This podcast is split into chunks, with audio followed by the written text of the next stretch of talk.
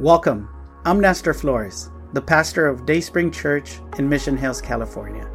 Thank you for tuning in to our podcast. I want to invite you to learn more about Dayspring Church by visiting our website, dayspring m h dot org.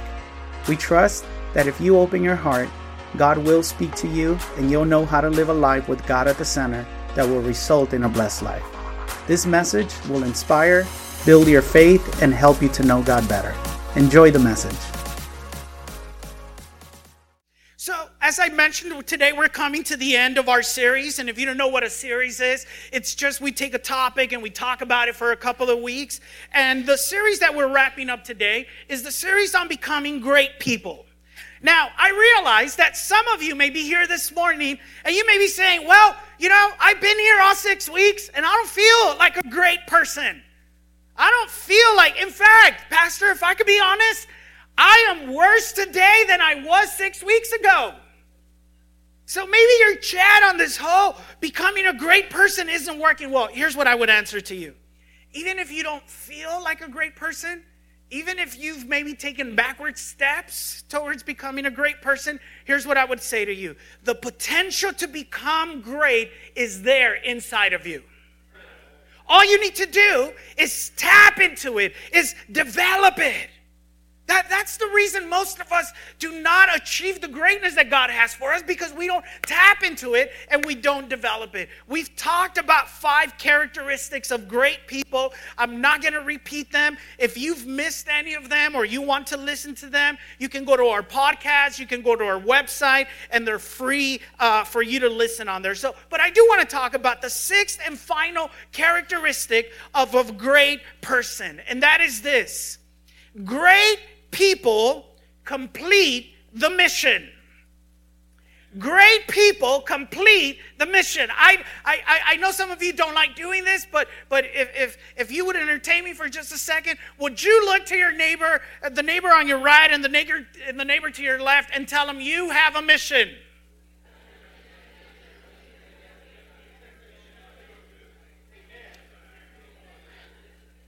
And, and and here's what I want to tell you, okay?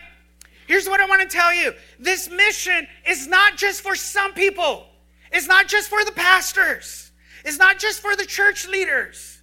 This mission is for everybody. Now, let me tell you what mission. Let me explain the mission, because you may be thinking, well, the mission here is to get all of our money. Or the mission here is to, uh, you know, start another service. I don't know. But let me tell you what mission I'm talking about.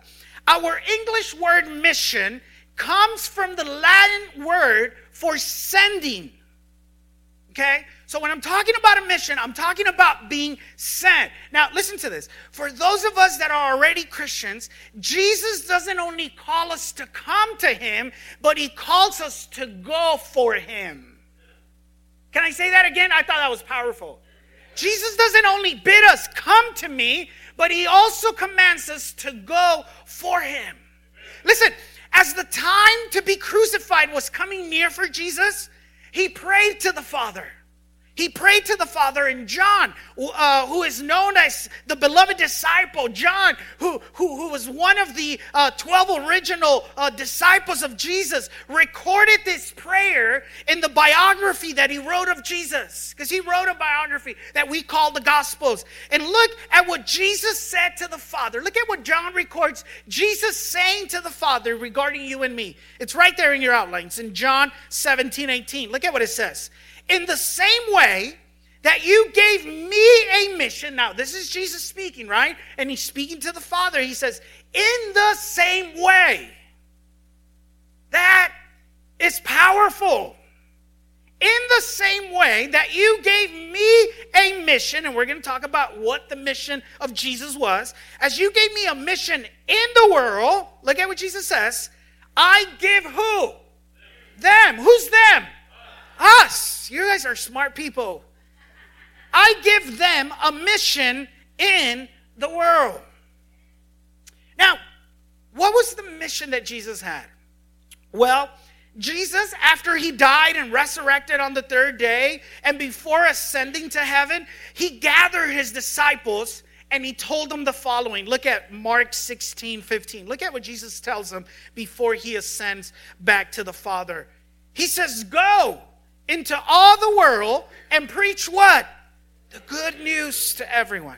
I want to ask you a question. If you were moments away from passing into eternity, and that's just a nice way of saying you're going to die, um, if you were moments away from passing into eternity, what would your last words be? Make sure to put the toilet seat down. Make sure to be home by eleven p.m. Nothing good happens after eleven. Make sure not to touch my car. No, we wouldn't waste our last moments on useless stuff. Here, here's what I think, what I think would happen. Your last words would be about what matters most to you. Wouldn't it? Wouldn't your last words to your loved ones be about what matters most to you? You would not waste your last moments on petty stuff. You know what my last words would be to my wife and kids? Don't lose faith in Jesus. I wouldn't care how my wife, make sure you keep the budget. No, that wouldn't matter to me. No, you know. I would tell her, I would tell my daughters and my soon-to-be son, don't lose faith in Jesus. The last words of Jesus were, go everywhere, go to everyone everywhere. And let me pause right there. That's love, and we're going to talk about that. Go to everyone everywhere and share the good news. That's power. And here's what Jesus is telling his disciples, and he's telling you and me this morning. Jesus tells us that we are to carry on the mission. That we are to carry on the mission. Now, let me tell you a little bit more about the mission before we go and talk about some specifics of the mission. The mission is not a test. Okay, this going out to share the good news is not a test. It's not like, well, let, let, let's tell them to do that to see if they'll do it. No, that, that's not the way God thinks. This is not a let's keep them busy type of task, okay? It's not like God saying, well, I'm preparing the homes up there in heaven. They're not ready, so let's just keep them busy. No, okay? This mission of sharing the good news to everyone everywhere is birthed in the heart of God. It's birthed in his heart. It's, it, it is born in his heart. And Peter, one of the other twelve original disciples of Jesus, who got to know Jesus in a, such a personal way, in such an awesome way, he wrote the following about Jesus in one of his letters. In Second Peter three nine, right there in your outlines, look at what it says. This is Peter speaking about Jesus, and he's talking about his return, right? Because some people are saying, well, Jesus is not coming back. Look at what he says. He says, he isn't really being slow about his promise returned. You know, and people may have already told you, it's like, whoa, you know, Christians have been saying Jesus is coming, Jesus is coming, and he isn't coming, you know. Um, side note, um, one of the things that I, I, I like to teach my daughters since they're little is that I, I like to tell them that Jesus lives in their heart. And uh, I would tell Maisley a lot. I would tell Maisley, where's Jesus? You know, and she learned to say, in my heart. Well, I just started teaching Kaylee, who is two years old, about that. And I told her the other day, I go, I go, Kaylee, where's Jesus? And she goes, he left. She says that about everything. I go, I go, Kaylee, where's mommy? But she says it in Spanish. She left. Where's grandpa and grandma? They left. So when I tell her, Kaylee, where's Jesus? He left. I thought you would get a crack as I did. Look, but look at what Peter says. It says, he isn't really being slowed about his promised return, even though it sometimes seems that way. Here's the reason why. But he is waiting for the good reason that he is not willing that any should perish. And he is giving more time for sinners to repent. Now, let me say something. God has never made a person he doesn't love. Let me let me let that sink in in your heart. God has never made a person he doesn't love. Everybody, everybody matters to him. You matter to him. Your kids matter to him. Your daughter-in-law matters to him. Your son-in-law matters to him. Your girl, your daughter's boyfriend matters to him. He may not matter to you, but he matters to him. God has never made a person he doesn't love. Now, that is important to know for our sake, but also because of our mission. God doesn't want one single person to perish. What does it mean to perish? To perish is to be separated from, from God for all eternity. Another um, not so nice way, but very common way that we could say this is that God doesn't want anybody to end up in hell. God doesn't want anyone to experience eternal suffering. And the The, the, telling others how they can have eternal life is the greatest thing that you and I can do for any person. Telling others how they can have eternal life is the greatest thing you and I can do for them. So what I want to do is I want to spend the rest of the time that I have um, talking to you about the good news. What is the good news? And, and um, if you would allow me, um, I'm going to do a little wordplay. And I have good news for Christians. Okay? Because here's the truth. Okay? At least my experience. Most Christians don't like to evangelize. We don't.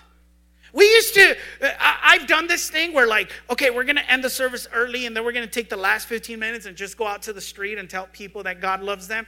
And more than half the church would just go home.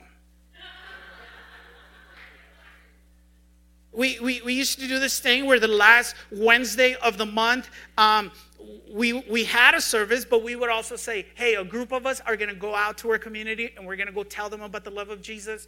Would you join us? And almost nobody would go. And I know why. I know why evangelism brings the fear of the Lord into your bones. And, and, and, and I have good news for you, okay? I have good news for you. Not the good news of the gospel, but I have good news for you. But then what I want to do is I want to help you know how to share the good news to non-believers. Okay, because that's another reason that most Christians are are get nervous about evangelism, because they're like, I don't know where to start. Do I start in Genesis? What sins do I talk about? And, and what if I don't know all the names of the disciples? And we, we we think we need to know all this stuff just to be able to tell somebody the good news. And listen, the good news are rather simple. Okay, so is it okay if we do that? Okay, so let's talk about the good news. First, for the believer. If you're if you're here this morning and you're not a believer, um, this is not for you, okay? You, you, you can check your Facebook post or whatever you want to do, but you're welcome to listen to us. For the believer, okay? Here's the good news for you. Fill this out in your outlines. Evangelism is a process, not an event. Evangelism is a process, not an event. Or another way that I would say this is evangelism is a process, not a presentation. Okay?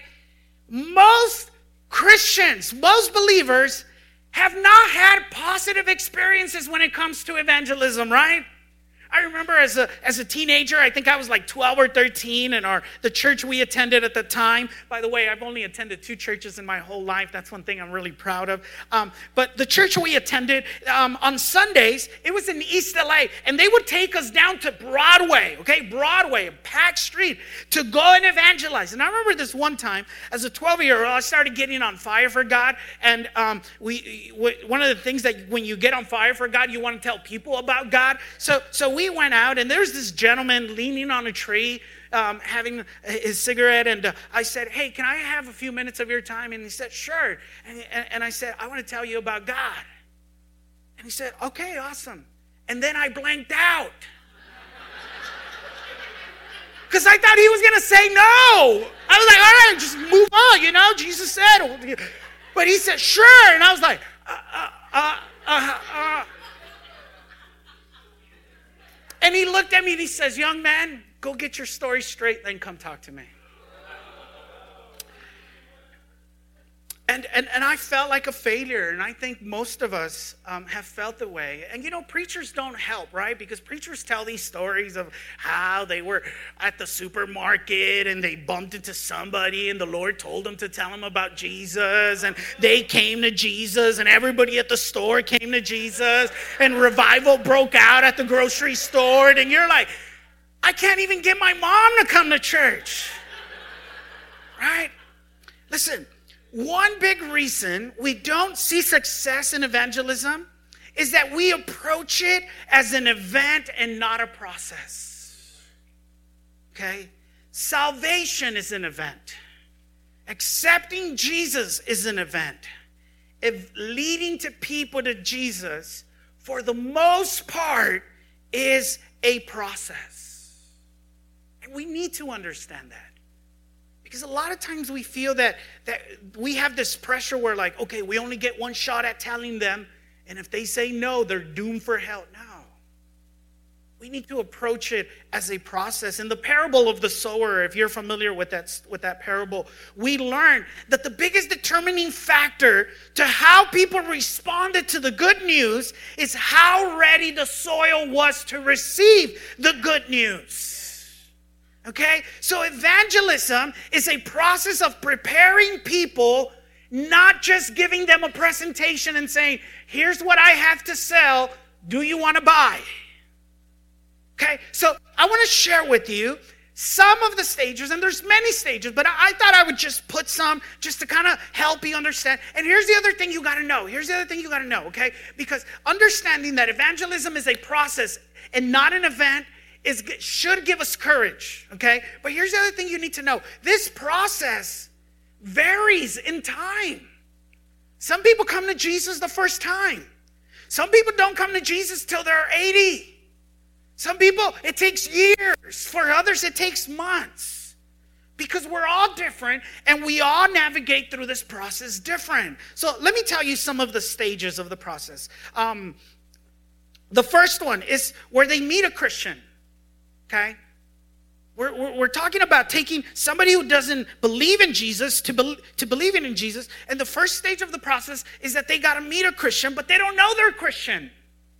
Okay, here they don't know. And this is where God puts you in a specific location as a believer to make a difference. And then the second thing that usually happens is that they like the Christian, although they don't know that person is Christian. I like, you know, they're very honest. They're very hardworking. They're very generous. They're very happy. And one reason many people don't come to Jesus is because we're failing at that step. We're not being good representatives of Jesus. And they don't like us, so they're not going to like Jesus. Because we're supposed to be Jesus to them, right? Here's the third step. The third step is that then they become aware that you're a Christian. So first they meet you, they don't know you're a Christian. Second, they start liking you, or at least they don't not like you, and then they know you're a Christian. And the fourth thing is that then they develop a positive attitude towards Christians. You know what's one of the hardest thing of our times? Is that as Christians, we have a really bad reputation. If, if sometime this week, when you open Google or Yahoo or whatever search engine you use, just type, why are Christians so... And you're not going to get any positive suggestions. Why are they so hateful? Why are they so religious? Why are they so angry? Why are they so anti-abortion? Shouldn't it be the other way? Shouldn't it be like, why are Christians so full of peace? Why are Christians so generous? But, so the fourth step is that they develop a positive attitude towards Christian. And then the fifth one is that they become aware of God. Because now that they know that we're Christians, we begin to share God with them, right? And we begin to bring God into the conversation. And then number six, then they develop a positive attitude towards God. Number seven, they recognize a personal need. They recognize a personal need. Now that they have a positive attitude towards God, and they recognize that, that hey, there's something missing in my life, and God is the only one that can fill it. Then they accept God in his message. Then they put their faith in Christ. I want to tell you something. Um, I go to a barber shop where I get a haircut, and the guy does a good job, but The only reason I go there is because I'm trying to share the good news with my barber. I don't like this barber shop. They have rap that cusses, okay? They're, they're, they're, half of the barbers are smoking weed in the bathroom, you know? Um, they're talking about girls as if they were objects. Um, the music is very loud. They're cussing all the time. And and and, and I, I'm, I'm not that I'm too good, but that's just not an environment I want to be around. But the only reason I keep going there is because God has put him in my heart, and I have been talking to him about, about coming to church. And first, I just friended him. I was like, I started talking to him, and he's such a really cool person. And and and then one day he asked me, he goes, "So where do you work?" I didn't lie. I just I work at church. "Oh, what's that like?" "It's all right." It all depends on the day, you know. But you know, he he. He obviously doesn't have the values that Jesus tells us to have. So he'll share stuff with me, and I don't condemn him, you know. I just say, you know, I love my wife. I don't need a side chick. You know? It's, it's, I, I'm committed to her. "Oh, but don't you get bored?" I go, "No. I'm, hey, why are you laughing? You have these conversations too. Okay. But but here's the point. Here's the point. Here's the point.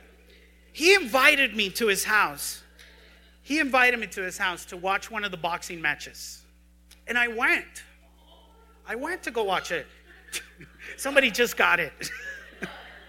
I went to the boxing match.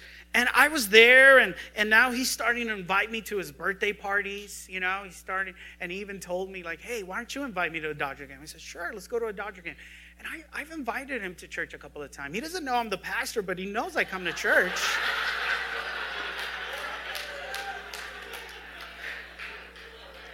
He doesn't know.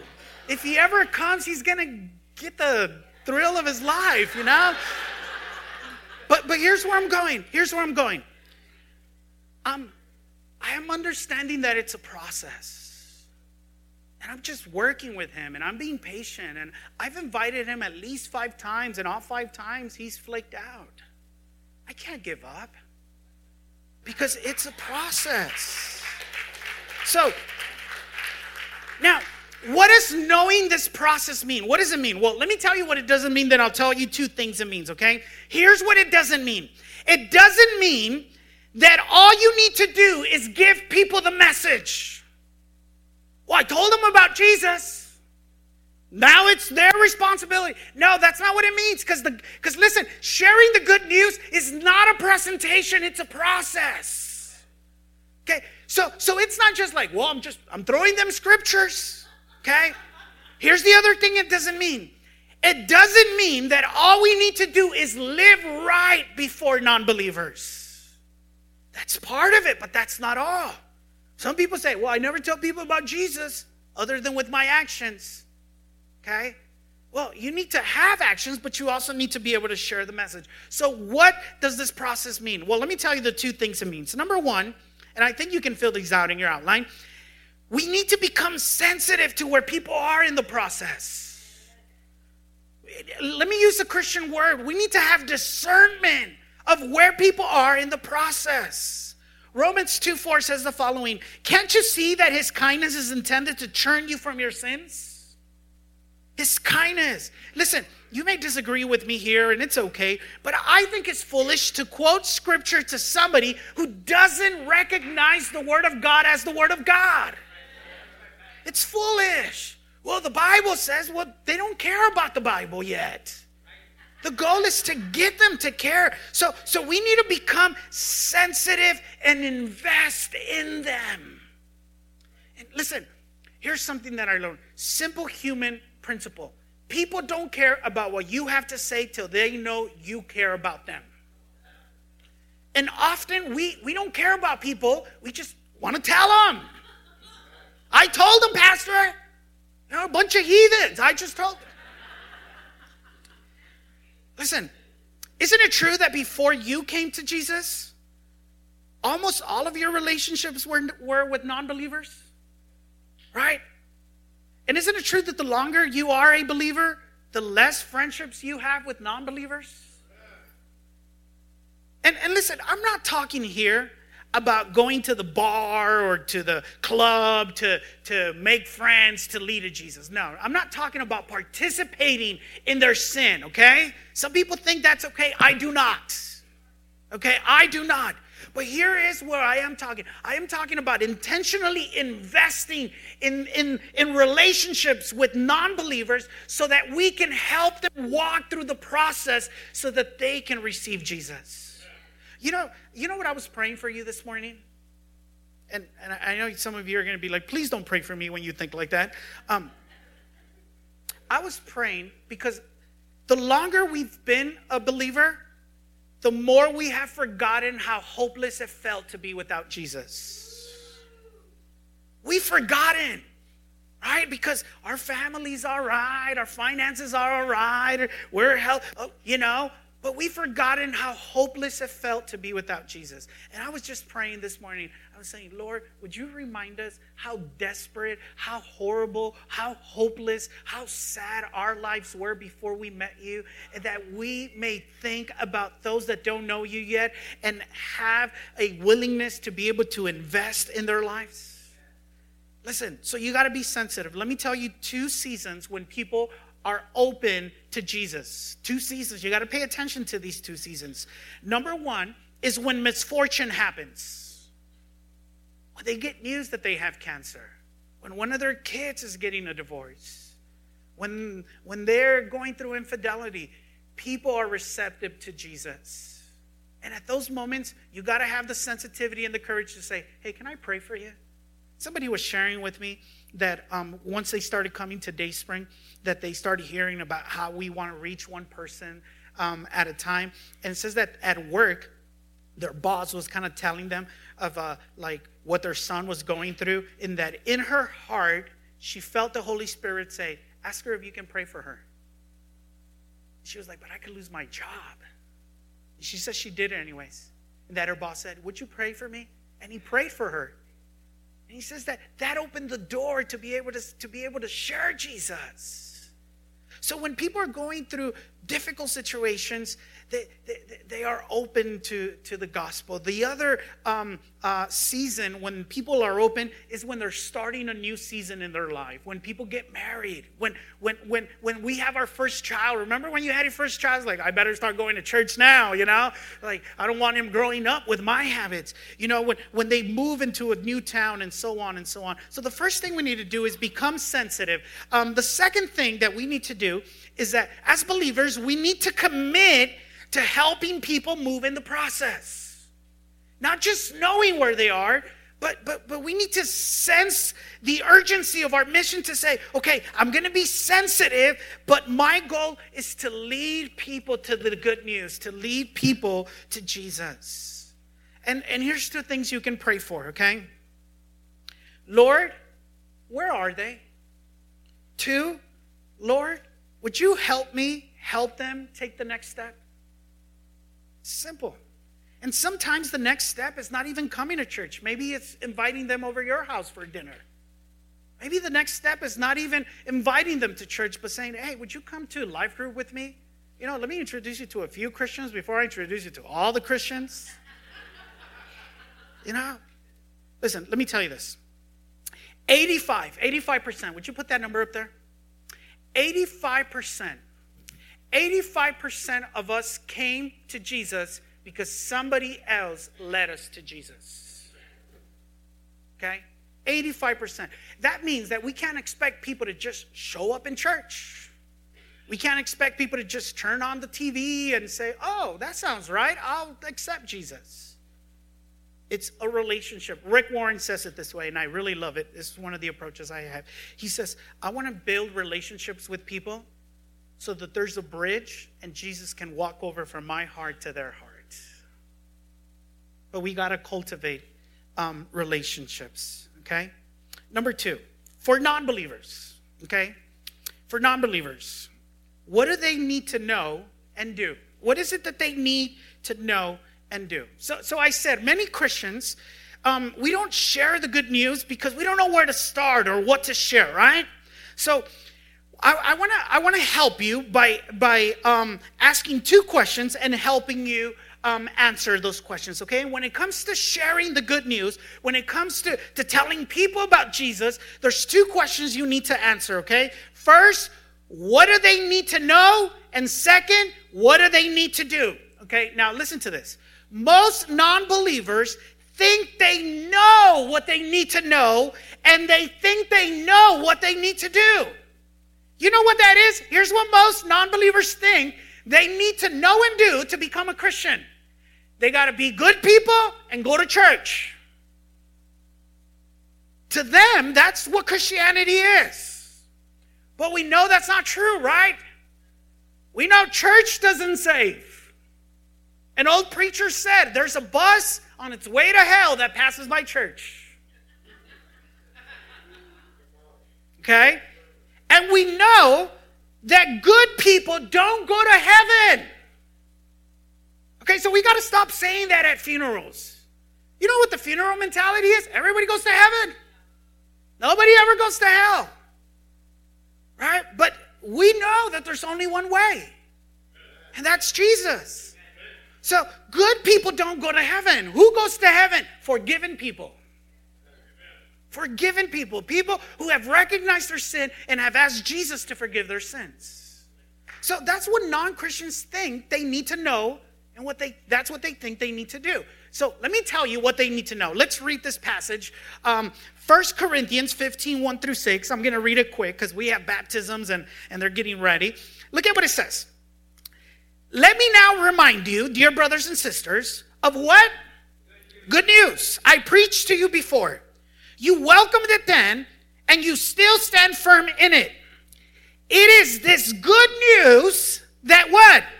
Saves you. If you continue to believe the message I told you, unless, of course, you believe something that was never true in the first place. I wish I had time to talk about that. I pass on to you what was what? Most important, and what had also been passed on to me. Here it is. Christ died for our sins, just as the scripture said. How do we know Jesus died? He was buried. You know somebody died? because And in those days, they wrapped you in about one hundred forty pounds of cloths and oils and ointments. And if you weren't dead before, you were dead after. So we know Jesus died. He, he didn't faint. He didn't go in hiding. No, he died. There's a tomb, okay? It says, Christ died for our sins, just as the scripture said. He was buried, and here's the other thing. He was raised from the dead on the third day, just as the scripture said. Listen to this. Here's how we know he was raised. He was seen by Peter and then by the twelve. And after that, he was seen by more than five hundred of his followers at one time, most of, of whom are still what? Alive. When this letter was written, those people that were saying, we saw Jesus come back to, we saw him dead and we saw him back alive, they were still alive. They weren't making it up. And I don't have time, but, but listen, they weren't making this up because these people that were saying that Jesus had come back to life, they were risking their life. They could have died for saying that. It's not, it's not like in our days, well, I believe in aliens. You know, you have nothing to lose other than maybe a few friendships. But in those days, saying, no, Jesus came back to life could cost you your life. Okay? So here's what, what, what, what non-believers need to know. Here's what you need to share. Number one, that Christ died for our sins. Would you fill that out? The first thing is, that Christ died for our sins. What is the good news? First is that Christ died for our sins. And we're all sinners, right? But here's the second thing. The second thing is that Christ rose from the dead. Okay? So the good news, it's, it's one sentence with two parts. Christ died for our sins, but he also rose. In fact, look at this statement. Here's, you got to memorize this. Christ died for our sins and was buried and rose from the dead and was seen. That's the good news. That's what you share. And you say, well, that doesn't deal with anything else. Pastor, that's not true. The statement, Christ died for your sins, talks about how much he loves you. The statement, rose from the grave, speaks about how powerful he is. So that's where you start, okay? So here's what they need to do. Here's what they need to do, okay? You, you share that information. That's the gospel. You don't need to tell them about Genesis and Exodus and Leviticus and Numbers. No, no, no. Just tell them, Christ died for your sins because you're a sinner, but he also rose to, so that we can have eternal life. Now, what do they need to do? Here's what they need to do. Fill this out in your outlines. They need to trust Christ as their Savior. If you believe that he died for your sins and he rose from the dead, then you need to trust in Christ for your Savior. Romans one seventeen says this. This good news tells us that God makes us ready for heaven, makes us right in God's sight when we put our faith and trust in Christ to what? Save us. This is accomplished from start to finish by what? By faith. Okay, really quick. Let me tell you what trust is, okay? Trust is not religion, okay? Trust is not religion. Trust literally means this, to put all your weight on it. This past, uh, this a few months ago, we went to Seattle. If you've ever been to Seattle, they have the Space Needle, right? And they just remodeled it. Before, it was a bunch of fencing, um, kind of wires that went around. But now, they have they have these um, walls of thick, clear glass. And you're, you're high up there. And if you're a person that's afraid of heights, it's scary, okay? Now, here's what was going on. Everybody wanted a peek. But I could tell you that one of the things that everybody that went up there had to deal with is, can I trust this glass? Now, if somebody said, yeah, I trust it, but I, I, I don't need to go there. What does that mean? You know, Lorena and I, we, we took a picture, and I was going to show it to you guys. We took a picture, and we didn't even want to lean back. Because in the back of her mind is like, what if it cracks? But you know what my two little daughters did do? Kaylee walked up to it and went. That's what it means to trust. To put to put all your weight in it and say, listen, I believe that heaven, I believe that the way, I believe that the life is God. Amen. So I want to end with this because I need to end, okay? So you may still be thinking, well, what if somebody, what if I share the good news with people over a long time and they never accept? And here's here, here's what you're really asking. What if I fail?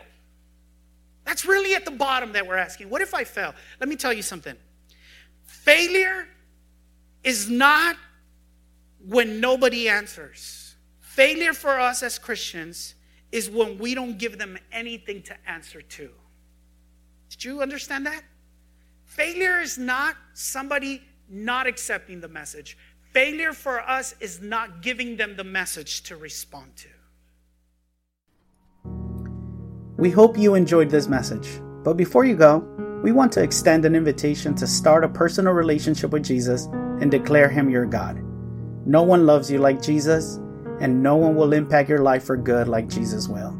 Would you make the following prayer your prayer? Heavenly Father, I repent of my wrongdoing. I open my heart, and I want to have a personal relationship with you. I trust that Jesus died so I could be forgiven, but He didn't stay dead. He rose back to life so I could have eternal life. From today on, I will follow you, transform my life through your truth and love. In Jesus' name, amen. Congratulations! If you made that prayer, God lives in you and now you have a new life in Him. Connect to a church so your faith and love for God can continue to grow. We believe that you can find a loving and encouraging community in Dayspring Church. Come visit us. You belong here. We would love to meet you.